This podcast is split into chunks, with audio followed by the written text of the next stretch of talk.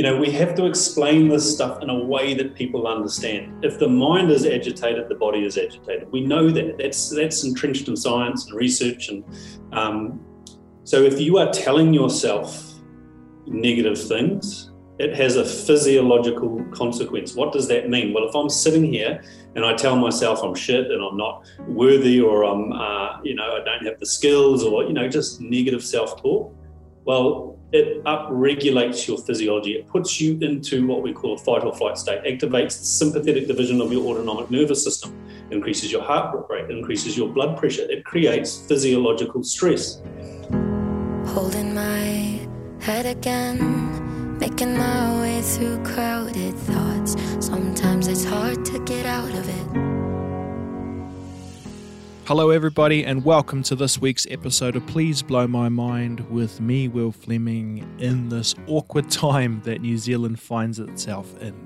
Level 4 lockdown for some, level 2 lockdown for others, and a pandemic raging across the world for all of us, mentally and physically. So just want to acknowledge the fact that, we're trying to recalibrate, we're trying to understand what's the bits from the past that we need to carry forward, and what's the future mean in all of this stuff. And look, for me, I funnel that all through my podcast, this podcast, Please Blow My Mind with me, Will Fleming. And I've done so for a wee while, because I guess asking these bigger questions is not new for me, but I know many of us have been prompted into what it means to be in this modern world. So look, I just wanted to say that the pursuit of understanding is as old as life itself, and it is on us to, I guess, continue to try and learn and think and feel and progress and understand when sometimes we're the bad one that we accuse others of being. And it's a really interesting space. Well, it's an interesting space to be alive, because it's a journey, and it's this multi-dimensional complex system which includes us growing from young to old and passing through the realms of existence as we go. And I guess I try and capture that a little bit in this podcast. So if you dare to travel with me, thank you so much for continuing to do so.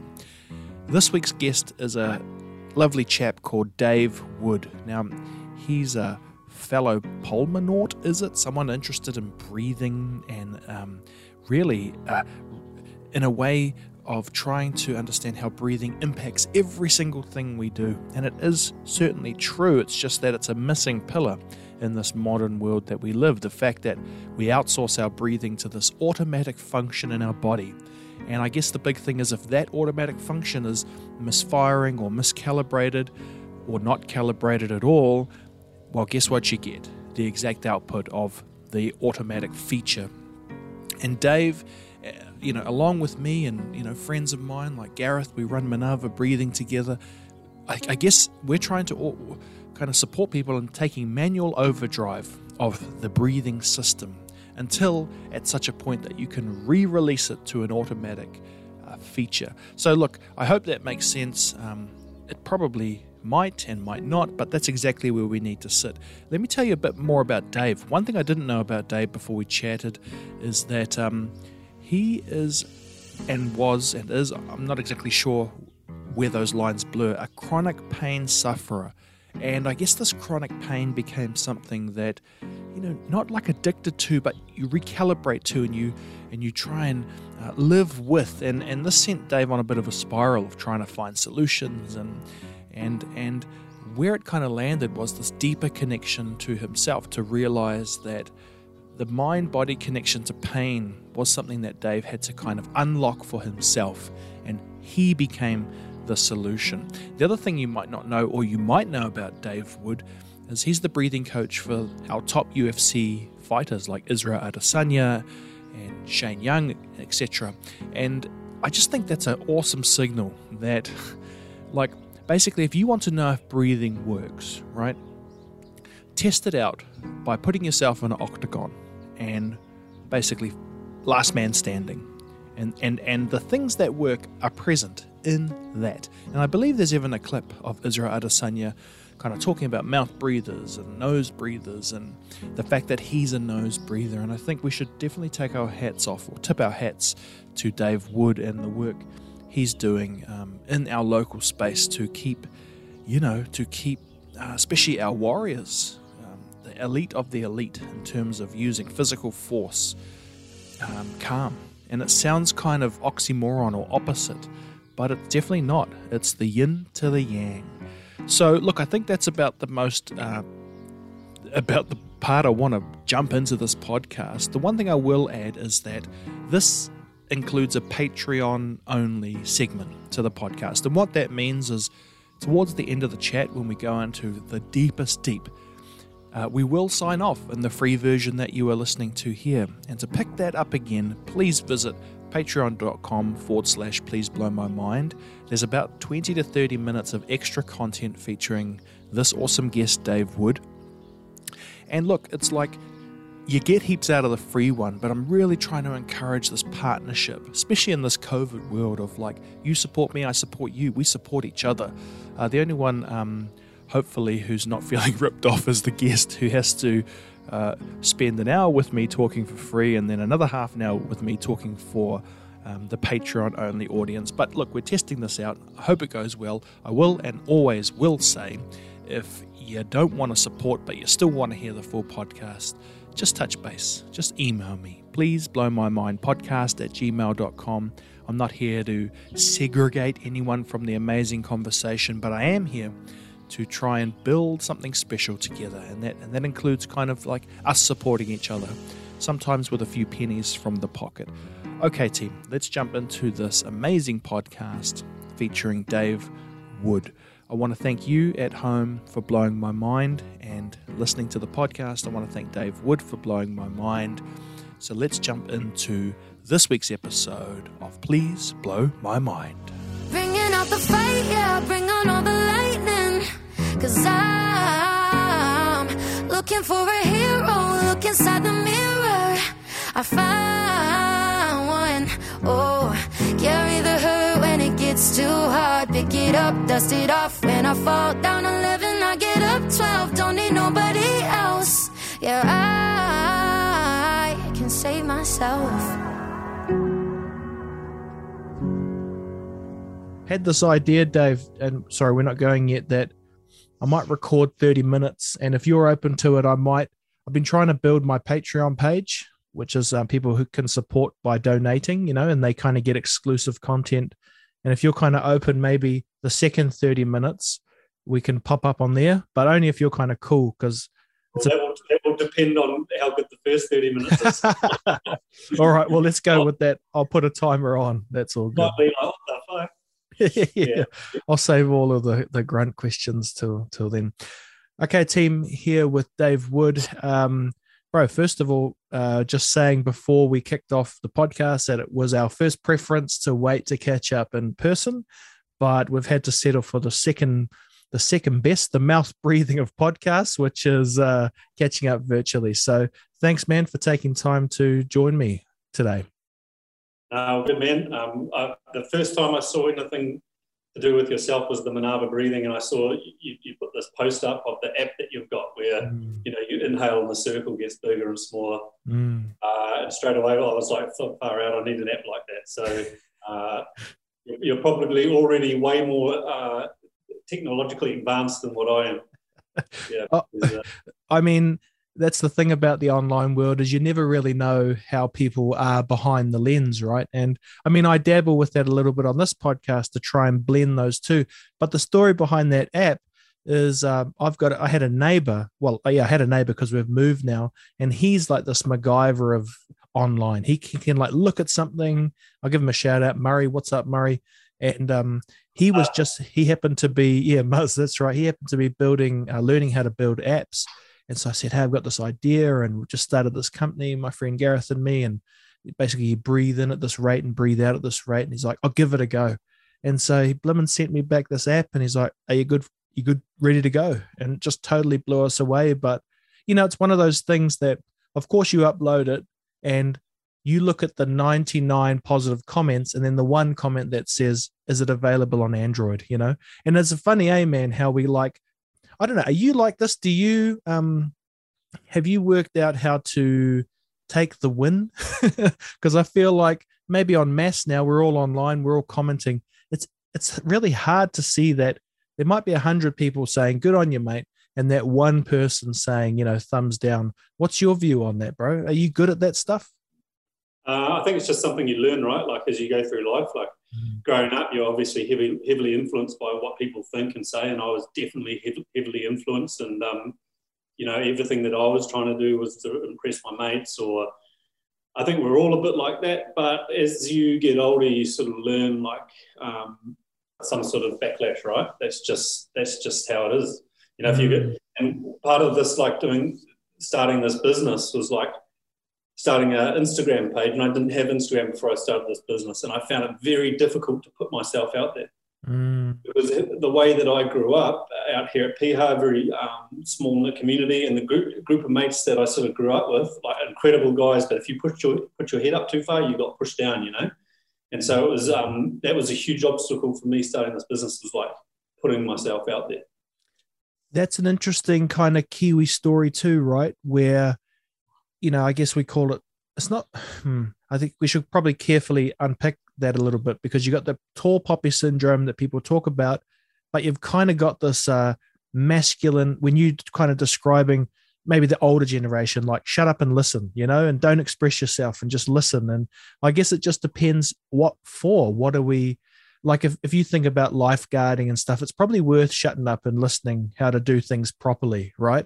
And you know, I guess that's just the tension, because I guess somewhat I have it for myself. I can't really go to my dad and say, hey, look, I'm practicing doing this podcast stuff. Got any tips? You know, it's more like, well, he did give me tips, but it was more observing him like at the pub or something like that, how they interact with people. The best leaders are the silent leaders, right? The ones that just do the work, they do the thing. And it's like, whoever's watching is like, you need to like put yourself out there, but the best way to put yourself out there is just to lead, like just to do the thing, and you know, other people will cotton on. And I think that's the most powerful way to go about getting your stuff out there. It's just to get the work done. Focus on the work. Absolutely, absolutely. How's it going? Like, how long have you been running your business now? It's been like 2 years. It's been like the sort of most challenging 2 years of my life, sort of work-wise, and coming into the space of training athletes. Like, I don't have a background, and I've never worked in a gym in my life. You know, I don't have a background in high-performance work. So my background is in lifeguarding, professional ocean lifeguarding, which sort of took me around the world. And 12 years of working as an intensive care paramedic on a frontline ambulance. And so I bring that those practical skills along with a theory base in health science into the field of performance, sport performance. Wow. But not just sport performance. Like, we don't, you know, the people that we work with are athletes, corporates, the guy up the road who's got back pain, and, you know, it's anyone who's motivated to make change and wants to embrace substantial change, and that requires that you put in a bit of effort, right? Like, there's no quick fix or anything. And, you know, a big thing coming through this business and to the point where I'm at now, it's like I don't have the time to waste. So if you're going to want to do the work and come on and train, well, you have to be motivated, right? You have to show that you're not in it for a quick fix. And that's like... you know, after 12 years of working on an ambulance, your sort of tolerance for human beings wavers a little bit. But it's not only that. It's, I think a lot of time is people, we expect like the trainer to motivate you, and it's not about that. It's like, if you come to me and you're motivated, man, I'll put in, if you put in 100%, I'll put in 110%. That's how it works. Yeah, man. I mean, you know, the interesting side too is, there seem like a, how can I frame this? We live in an interesting time, eh, bro? You know, like we have this beautiful green country, you know, because we're here in New Zealand, and we've got these beaches, and you know, we even market it to the world, yet you look at statistics around mental health and suicide, and they skyrocket as well. And you kind of trying to break down what is that about, you know? And I mean, maybe it's not directly the stuff you're talking about, but I like the idea that you're like in this space, but you had to get there through not entirely traditional ways, because that's the space we live in now. Like we're like learning as we go, right? And I know that's a hard thing to admit, but I guess it's interesting as well. I mean, it must be fun for you, bro. Like, is it fun for you? Can I make that judgment?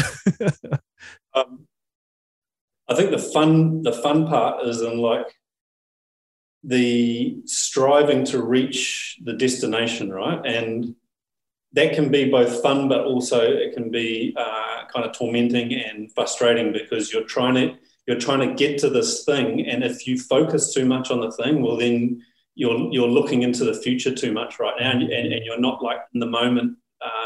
And I've definitely fallen into that trap in the past of like, you know, just focusing on building this thing up and getting there. We all want to get there. But everything good and purposeful that happens in life is because you go through the process, right?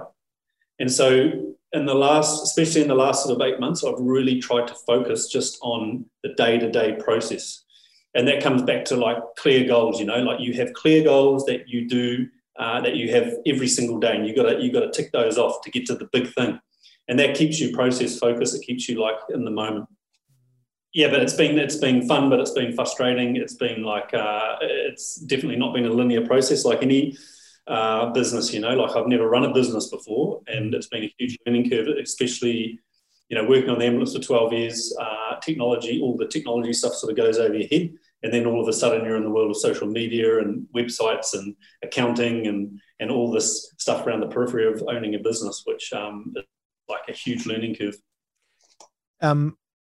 Inside your business, are you like the everything? Are you the, you know, sales, social media manager, you know, yeah, CEO, whatnot? Or have you managed to be able to like grow a little bit? Not grow, but is it outsource, or are you still doing everything? No, I've started to outsource a lot of the stuff that I was trying to do, but it was just running me into the ground. It was like you get to a point where you're just like, right, if I'm going to grow and not, you know, not explode, well, I've got to find the right people, right? And that's a huge part in every facet of life, is surrounding yourself with the right people, finding the right people. And I've been very lucky in that a lot of those people, as I've gone through this process, it's sort of fallen into my lap, so to speak. Mm. And we're starting to bring people on now that are starting to take part in the training side of the business, but also help, you know, with the books and things like that, and with building the actual business up in terms of the website and social media stuff and all that. But it's hard. It's hard to like offload something that you've created, because you want to find the people that are on the same wavelength as you, right? I've got the same, you know, the same outlook, and it's hard to find that. But you know, we're pretty lucky. We've got a couple of really good guys that have jumped on board, and we're going to really push this thing over the next year and expand in a sustainable way. So yeah, man, that's awesome. For those who haven't come across you before, what is it that you do in your business? I think we should spend a bit of time diving into that, because I mean, I definitely would like to know. Obviously, we have a mutual interest in the breathing space, but gosh, that is new, but also getting pretty flooded pretty quickly.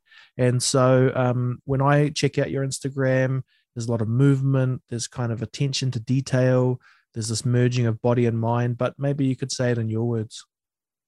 Yeah, I guess it all goes back to the story of, you know, how I got here, and working, you know, sort of 8 years as a professional ocean lifeguard and going over to England and doing lifeguarding full time over there.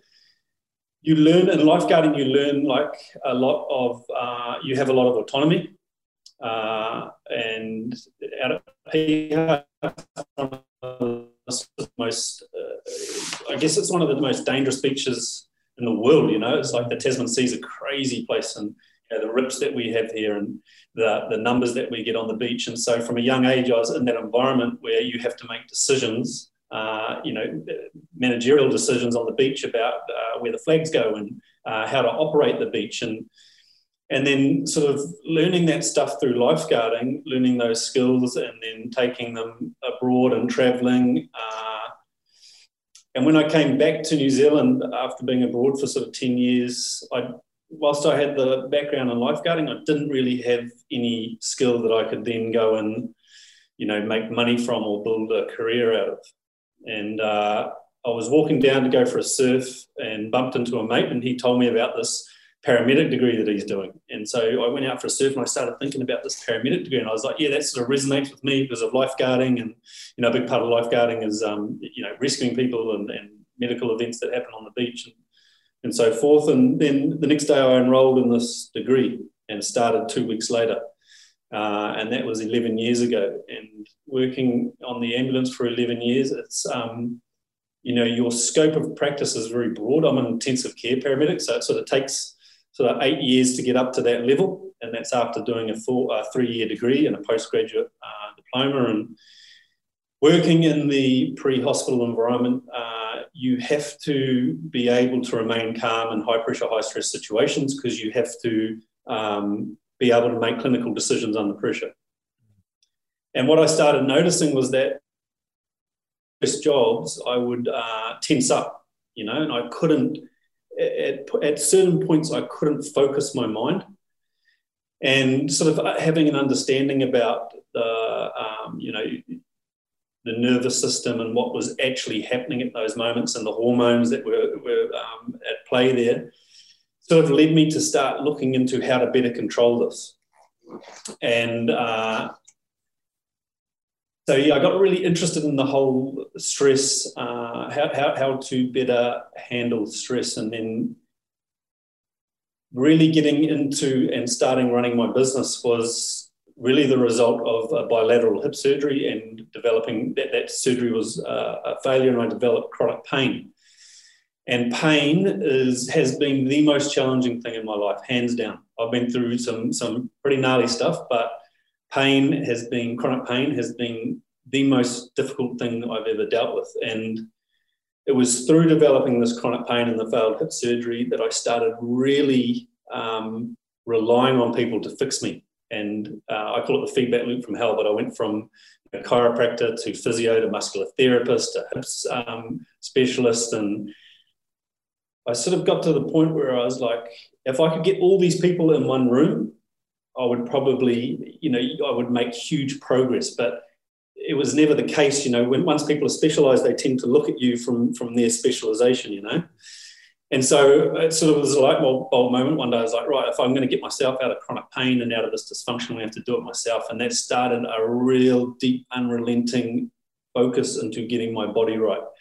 And that wasn't a linear process, you know. It started off with looking into nutrition, anti-inflammatory foods, and I went really deep into that, and I went deep into the whole muscle imbalance side of things and strength and conditioning work. And, you know, then I went deep into, right, how can I calm my nervous system down, into the meditative side of things. And what I found after like 3 or 4 years of going through this process is I was doing the exact same thing as what I was doing before, which I was focusing on one thing. And that was another light bulb moment, right? Let's bring all this stuff together. And when I did that, I got better in leaps and bounds. And one of the last bits to the puzzle, because my nervous system was really shot from having this chronic pain all the time, and it was stuck in that upregulated division of the autonomic nervous system, that sympathetic tone, you know, and I could feel it in my body. It was constantly guarding and sort of had a lot of muscle tension and tension in my jaw. And I was driving to Napier, from Auckland to Napier, and I chucked this podcast on, listened to this lady, Dr. Lisa Vranish. Have you heard of her? Name rings a bell. Yeah, she's she's a psychologist, but is also in this breath space around breathing muscle training. Yeah, I think I have heard of her. And anyway, I was listening to this podcast, and she's talking about this breathing to calm your nervous system. And I did it while she was explaining it. I did this breathing and I really tapped into it over 5-10 minutes. And I was sitting there driving because I get a lot of pain in my hips when I was driving. And that pain went away and I was like, wow, there's something very powerful here between the connection between the breath and pain. Well, what is that connection? And having that background in health science, I was able to piece that together. And then I was like, right, this is the last bit to the puzzle, you know, this is like bring this breathing stuff in, because my breathing was had really been affected by being in a constantly stressed state. My breathing was upregulated. My breathing was, you know, upper chest. I was mouth breathing. All these things that we talk about now that we shouldn't be doing was what I was doing based on not stress and pain. So, yeah, sorry, that was a bit long-winded, but... It's beautiful. Keep going, man. Like, it's not long-winded, bro. It's not long-winded. It's exactly what we need to be going this deep into it, because there's not space for this stuff anywhere. But, man, people are desperate to know, as am I. Please, keep going. Yeah, so it was... I had all this knowledge, you know, and I was like, I sort of felt I got myself out of chronic pain and I was sort of building myself up. And I sort of thought, man, this is something I'm extremely passionate about, you know, and when you have passion, it's, you know, you want to drive that towards something. And for me, it was starting this business. And when I first started the business, it was in my garage right here, which is part of my house. And I was just seeing the guy up the road who had back pain and helping him with his pain and his muscle imbalance, and started getting really deep into this muscle imbalance stuff and, you know, muscle inhibition, and especially around the lumbar pelvic complex. And, you know, we see a lot of that secondary to complacent adaptation, sitting and you know, our lifestyle. And so I really enjoyed, it's like a puzzle, you know, humans are like puzzles trying to work them out in terms of their imbalance. And one of the things I started noticing was that everyone that was coming in had this breathing imbalance, because I could recognize it now because I had it myself, you know. And I was like, man, I want to go deeper into this breathing stuff. And that really started this, again, this unrelenting drive to learn everything about the breathing. And I already had a very in-depth understanding of respiratory physiology based on, you know, my background as an intensive care paramedic, where you have to understand that stuff intricately because we deal with acute respiratory problems, some life-threatening, in the pre-hospital setting. And so I was able to bring that knowledge into the space of this breathing work and really learn how to bring this because there's no blueprint for this breathing, right? And you will know that it's so relatively new that you go looking for, okay, well, you know, if you want a strength and conditioning program, it's very easy to find. If you want a breathing program, it's not so easy to find. So that's right. You know, that has been the biggest drive over the last couple of years, is to create this high-performance breathing program. Again, that's not been a linear process, but I'm pretty happy where we've got it to now. Bro, thanks for sharing that. That's just amazing to hear your way into it, you know? And of course, we're not, you know, we could spend hours, and maybe we will one day, have a coffee or something and talk really deeply. But I think it's worth people really taking time to listen to that story, because it's like where we can all relate is there's something always leaning on us, you know, whether it's I think a physical pain is something else though. Like if you've ever had a toothache that won't go away. And I can remember a specific time, like, pain registers and sticks in your mind. And I sit here today thinking back to, I'm so happy I don't have that now, but imagine I did, and it sticks with you. And that must be something of the definition of chronic pain. I don't know if you said it or if you don't want to go into it, but did you say it was a surgery that gave you the chronic pain? Yeah, so I've got what you call FAI, femoral acetabular impingement, which is basically on the how your femur, you know, you have your femur bone and then the head of the femur sits on top of the bone. Well, I had these big bony spurs here that have been there for a long time, but they basically wore away at the joint, and I had labral tears and osteoarthritis in there. So they went in and did a arthroscopic surgery where they shave those bone spurs off, reattach the labrum, and they shave off all the dead cartilage or all the frayed cartilage. And those bones, after the surgery, those bones grew back. And so it was deemed a failed surgery, and I developed chronic pain from that. And, you know, the pain system is it's a crazy thing because, you know, you become very pain trigger for me. And before I'd go for a drive, I'd start playing over my head, oh, my hips are going to get sore, and I'd start catastrophizing around it. And so you already start initiating pain before even doing the thing, you know. You start these pain signals firing to the brain and firing back to that area, and you stimulate pain in that way. And so it was a huge learning curve around dissociating myself from the pain. And one of the biggest things that helped me get out of chronic pain was that for so many years, people would come up to me and be like, how are your hips? And it would be a chance for me to sort of like grumble about my hips, right? And, oh, yeah, that fucking is not good, and da-da-da-da-da. At the point where I made the decision to dissociate from, you know, from the pain was when people would come and ask me how my hips are, I'd just say they're fine. It wouldn't matter if they were sore, I'd just say my hips are fine. My hips are strong. And it's that positive reinforcement, changing the language around it and started to really drive change.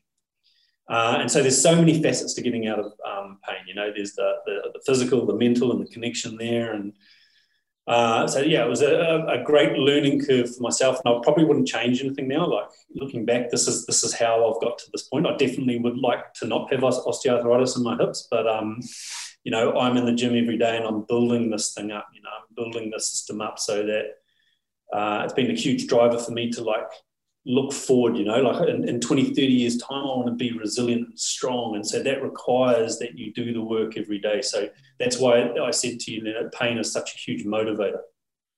Absolutely, absolutely. And, you know, I don't think there's one person listening, or if we put this up as a little video clip, that would disagree, but you know, you think about our dads, for example, or that generation, like, I don't know how to explain. It doesn't sound like it would work, like positive affirmation. That seems to be everything people discounted in the past, you know, like, and when you really think about it, that negative feedback loop, you know, grinds down. And even like the idea, I was listening to some podcasts the other day about dopamine and addiction and the pain reward system, and that, you know, once those loops are made, they can entrench themselves, and your body ends up, you know, kind of not thriving but being used to it, you know, that a new level of middle ground or homeostasis is formed. And I just think what I really like about what you're saying is it's like, it's practical, it's get in the gym and work your butt off and do everything that people are saying. But there's this other element too. Am I right? Am I picking that up? That it is mind positivity, that the things you say matter. And I don't know how to explain it, Dave, because that's the bit Kiwis aren't, well, this is my judgment. We're not really good at the things that, you know, you can't see, feel, or touch. But that stuff sounds like it's equally as important, that you saying the hips are strong, as the work you're doing physically as well. Yeah, it's everything. It is absolutely everything. We talk about mind-body connection. As soon as people hear that, they associate it with being a hippie or a yogi or whatever. Yeah. Not that those are things, but we have to understand what it actually means. What is the mind-body connection? Well, and you know, we have to explain this stuff in a way that people understand. If the mind is agitated, the body is agitated. We know that. That's entrenched in science and research. And so if you are telling yourself negative things, it has a physiological consequence. What does that mean? Well, if I'm sitting here and I tell myself I'm shit and I'm not worthy, or I'm, you know, I don't have the skills, or, you know, just negative self-talk, well, it upregulates your physiology. It puts you into what we call a fight or flight state, activates the sympathetic division of your autonomic nervous system, increases your heart rate, increases your blood pressure. It creates physiological stress. And then that physiological stress agitates the mind, because, of course, you can feel what's going on in your body. Of course you can. And so the mind starts picking up on that. And that's that feedback loop that we're talking about. And you can get stuck in that. And the hardest thing for humans is change, you know, change. You talked about getting stuck in these ingrained patterns, you know, and these ingrained patterns end up becoming our safety, you know, our safety walls or our safety blankets, right? And all the good shit in life is on the other side of that. You've got to tear that stuff down and find the good stuff. Yeah, and that involves change. So you have to be willing to like take a step back, reflect and change. That's part of like evolution, right? It's just like advancing and moving forward and not getting stuck in these patterns and identifying these patterns and understanding, yes, the mind-body connection is an actual thing. It's not a whole lot of gobbledygook. It's, you know, entrenched in science. I pitched to you at the beginning of this first 30 minutes that if you were okay, we would kind of wrap this up and move over to the Patreon page. Are you okay to spend the next 20 minutes with me just continuing like we are, but it will be for a smaller group of people who support the podcast? Yeah, awesome, bro. I'm happy I auditioned and you graciously accepted. So, team, if you're listening on iTunes or wherever you find podcasts, we're going to wrap it up here. And I don't mean to do that. I actually hate it. But, you know, we're all trying to like test different things out. And I've got a group of people who support on Patreon. And if you want to join up, it's easy. Just go on patreon.com/pleaseblow-my-mind. I've got two categories, $5 a month or $10 a month. And it's for stuff like this. I'm aiming to get the most out of these conversations. So we'll jump over there. But hey, one thing. Yeah, sure. On the page, because we're going to start talking about some performance breathing and go deep into that. I'm thinking. Beautiful. Dave, for those people who are just going to wrap it up here, where can they follow you? They can follow me through the Instagram, wmw_integrated_training, integrated training, or through the website, wmw.co.nz. And you don't have to be Israel Adesanya to join up. It can be for everyone, right? Will you take inquiries from people who want to make radical change? Man, everyone needs this stuff. So it's not about, we're all athletes, right? Even the office worker in front of the computer for 8 hours, you've got to train for that. Otherwise, yeah, you're going to be in for a rough ride. But yeah, we're all athletes. Beautiful. Okay, so we've jumped over to Patreon now. Dave, we just kind of hit a really important part of this chat, and it's around like, you know, what you can't see, but what you can feel, and this mind-body connection. And where I'm really excited to chat around is, you know, I think one of the things that I've personally been interested in but find frustrating is that when you start talking about autonomic systems and fight or flight and rest and digest and parasympathetic and sympathetic, it's like we can conceptualize it, but I kind of think we imagine it a little bit like a scale, you know, and if you can get the scale in the middle, that might be what we call homeostasis. And if you can get that way, the body's and mind's maybe not working harder than it needs to, it can probably actively recover, something like that, unless there's more trauma on it, and then you have to take more drastic action. And look, I'm happy for you to pick me apart, but I guess what I'm saying is we're starting to talk about things now that you can't actually grab,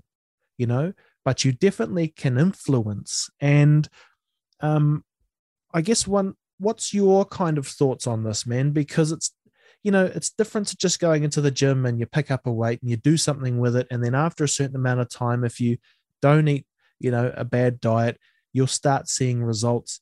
You will see results in what we're talking about, particularly with the breathing. But you have to kind of have a bit of faith in it. I mean, am I wrong there, man? Like, that's the bit I've been trying to grapple with. How do you explain things to people that you can't actually see? You know, what is the autonomic nervous system? Why do we need to influence it? You know, all of those type of things. What's your kind of view on that, especially with people who are new to this whole world? Yeah, my view is we should be teaching this stuff at school. We should be, you know, I was just thinking about this today, you know, I've never, coming up through school, you know, you learn all this stuff, but I never ever once, you know, in any sort of science class or anatomy and physiology class, heard of anything about, you know, how to breathe or you know, being able to connect symptoms to pathology. And really what we have to do is just listen to the body, right? We've got to stand back. We've got to get out of the way of ourselves. We've got to stand back and we've got to listen, because these things, these symptoms are signs, right? We don't have to understand everything that's going on in our body, although we should have a base understanding of our own anatomy and physiology. But We've got to listen to the signs, you know, headaches, irritable bowel syndrome, eczema, all these, there's a whole lot of body systems that work together.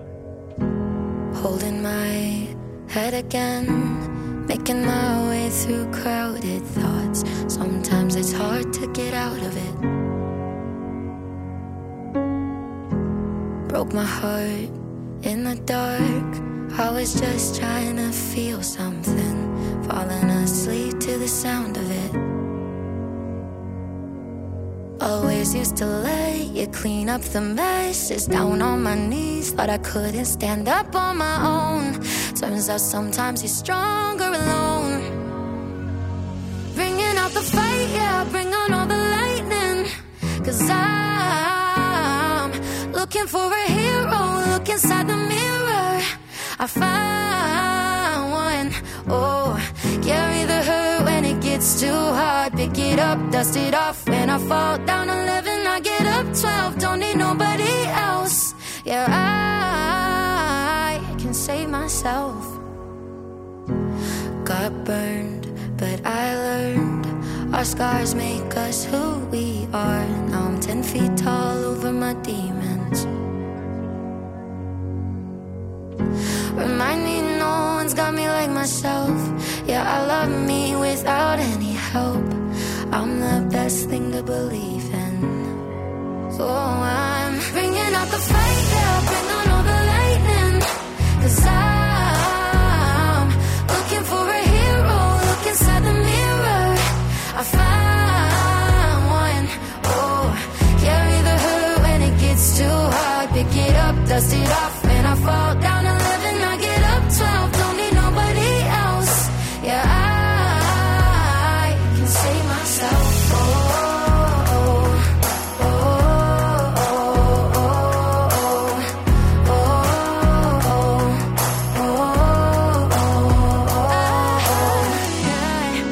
I could crumble into pieces, but I got a million reasons why I won't. 'Cause this heavy is a season. The sun is always right behind the storm.